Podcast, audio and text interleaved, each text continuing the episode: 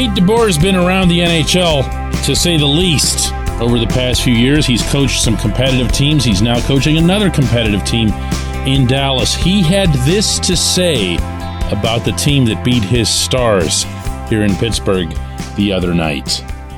I think it's always a measuring stick when you play some of the elite teams in the league, and this is definitely one of them. Was he right? Good morning to you. Good Wednesday morning. I'm Dan Kovacevic of DK Pittsburgh Sports. This is Daily Shot of Penguins. It comes your way bright and early every weekday if you're into football and or baseball. I also offer daily shots of Steelers and Pirates where you found this. The Penguins are back to practice today in Cranberry. Mike Sullivan gave the players kind of a day off yesterday. They refer to these things as off ice workouts. They're just video sessions.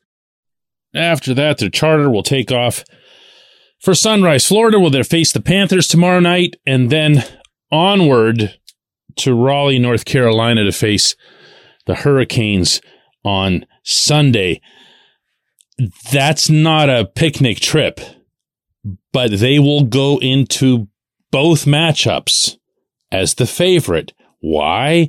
Because DeBoer might just be right. See, the thing is, if you go over the Penguins season to date, it would be kind of easy to label them streaky slumpy.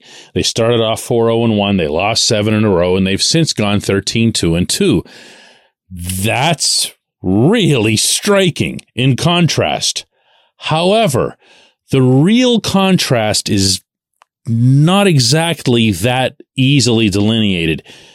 To me, the contrast was created on that trip through St. Paul, Winnipeg, and Chicago, where they remembered that they need to win by defending. That's what they've gotten back to doing. Over this past month, not only have they won almost every game they've played, but they've beaten some of the NHL's other teams in the league's top 10 among the overall standings. And they've done it in every single case by out defending the opponent.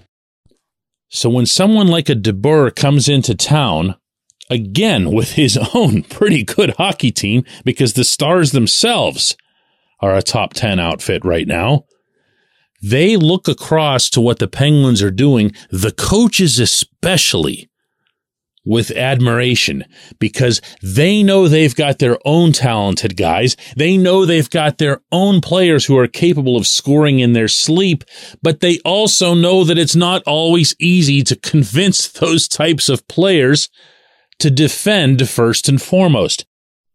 Mike Sullivan's done that. So yes, from the opposing head coach's perspective, you're going to want to be a little bit over the top about any kind of assessment about the Penguins because you'd like to get your guys to do the same thing.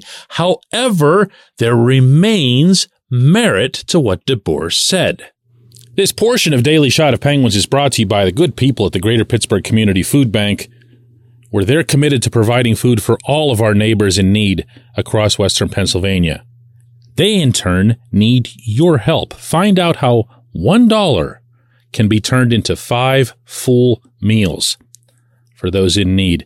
Visit pittsburghfoodbank.org. Don't look at it from the standpoint of what the Penguins have done. Look at it instead with what they could do with what they've got. And I understand that that can be a pie in the sky thing, except that what I'm mostly referring to here is the power play. The Penguins have now scored a power play goal in six consecutive games. First time they've done that in a while. Definitely the first time this season. By no coincidence, they've won six games in a row. Through almost all of what I described, the streaky slumpy thing, the one consistent factor has been that the power play, particularly the first unit, has been, well, trash, really, when it comes to results. And even in the game against Dallas, the one power play goal that was scored was by the second unit on that gorgeous pass by Kasperi Kapanen to P.O. Joseph. And that was on a rush. That wasn't even a setup. The power play has miles to go, but the power play has the capability to get there because we've seen that with this group of players. They will figure it out.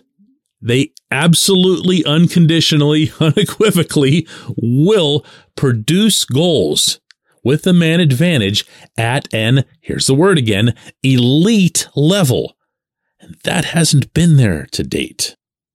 Now, how much more dangerous can the Penguins be if they've got a power play that's producing, that's punishing the other team for taking penalties against them? Or once we get into more metro play for being excessively physical or dirty against them, that, my friends, is one wildly swinging variable. And best of all, it's the one variable on this roster where the age of the team is actually a benefit. Really think about this. The one facet of your hockey team that isn't going to be affected by how old guys are. And really, it'll be that much stronger for all the experience they have, including the experience together, is your power play. It's part of why it's been nuts that it hasn't clicked to date, but it will. It will. And I don't have answers for it either, other than go crash the net, guys, shoot the puck more, send it down low, whatever. It's not anything that they haven't been hearing from Sullivan and Todd Reirden for months now.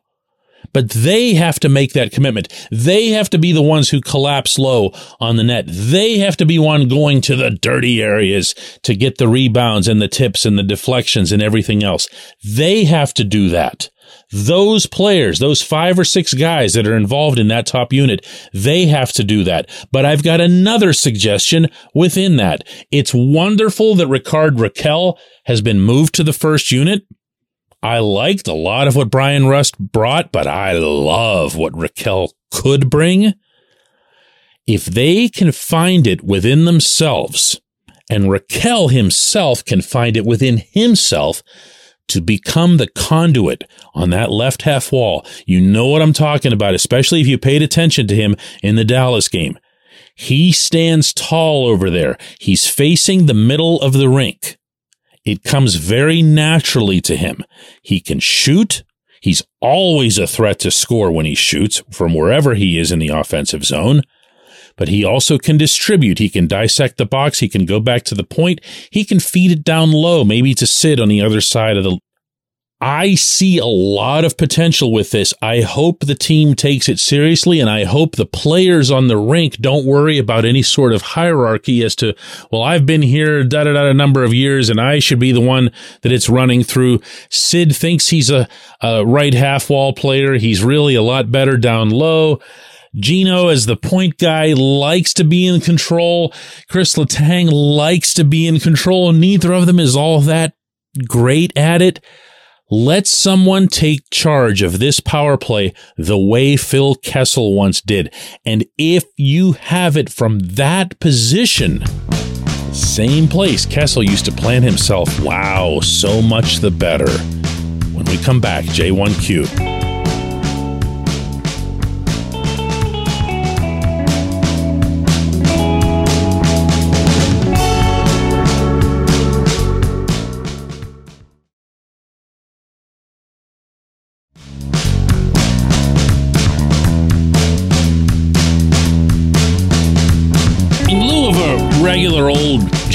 J1Q today. Thought I'd do something a little bit different.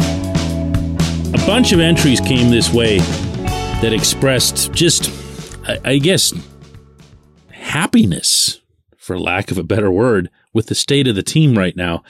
And I wanted to share some of those, and I'll explain why after I do. This one comes from Ed, who says, DK, I was at the Dallas game with my son, and we both left saying it felt like playoff hockey. The Penguins have decided to play defense. The whole team is doing it. Sid leading the way. Eve and Gino is doing it. If they keep playing like this and can stay healthy, look out to the rest of the NHL. The Penguins look like they're on a mission. Mary writes, kudos to Ron Hextall for not panicking during the losing streak and for giving the guys the chance to work it out. They definitely have figured things out and look so focused and determined. Brian writes, great to see P.O. Joseph getting the chance to thrive, particularly since the Penguins were looking to move on from him early in the season. I have a lot of these and they keep coming and they keep coming. And one thing I've tried to do throughout my career in journalism, whether it's in writing or doing silly stuff like this, is to be fair and to make sure that in the moment, you're not just going for what quote unquote sells. Um, that's easy and lazy to do in this business. I could put a negative, blistering uh, headline slash theme together for every column I write, for every show that I do. And I guarantee you my engagement and visits and everything else would go through the roof. I'm not interested in that. I'm interested in doing right by the subject matter. And what I'm hearing from you guys, for the most part, not universally, is a belief in what you're seeing with this hockey team. There are issues. This isn't about being a Pollyanna. I mentioned the power play, but that's not the only one. I still don't know what's wrong with Brian Dumoulin, for example. And there are going to be further health issues. Sorry to say that, you know, uh, knock on wood or whatever it is that would make anybody happy, but they're going to come. This team has been mostly healthy to date. Jeff Petry going on LTIR yesterday was really the first big blow. But what I think I like the most about this team after the way they've defended over the past month, that's a big number one with me, is that if you look at their scoring stats, not the advanced stuff, not the fanciness, just look at the plain old goals, assists, and points. It has a feel of, yeah, this makes sense.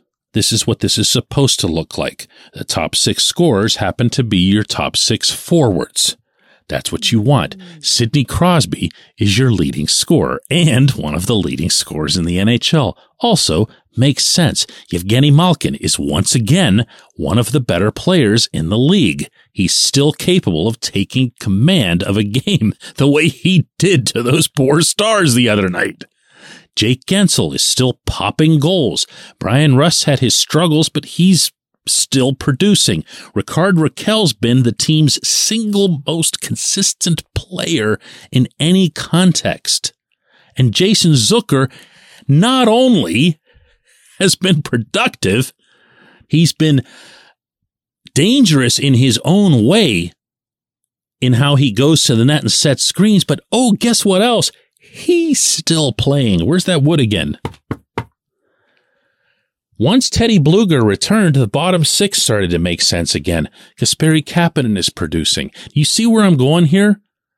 You wanted more than anyone on the blue line for Marcus Pettersson and P.O. Joseph to be the ones who rise up. Why? They're the youngest, they're lefties, they make Dumoulin potentially expendable.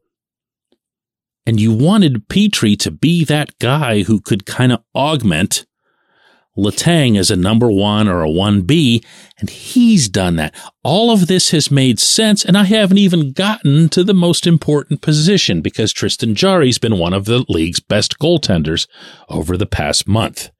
And Casey DeSmith's been serviceable, certainly a lot earlier in this season than he's tended to be in past seasons.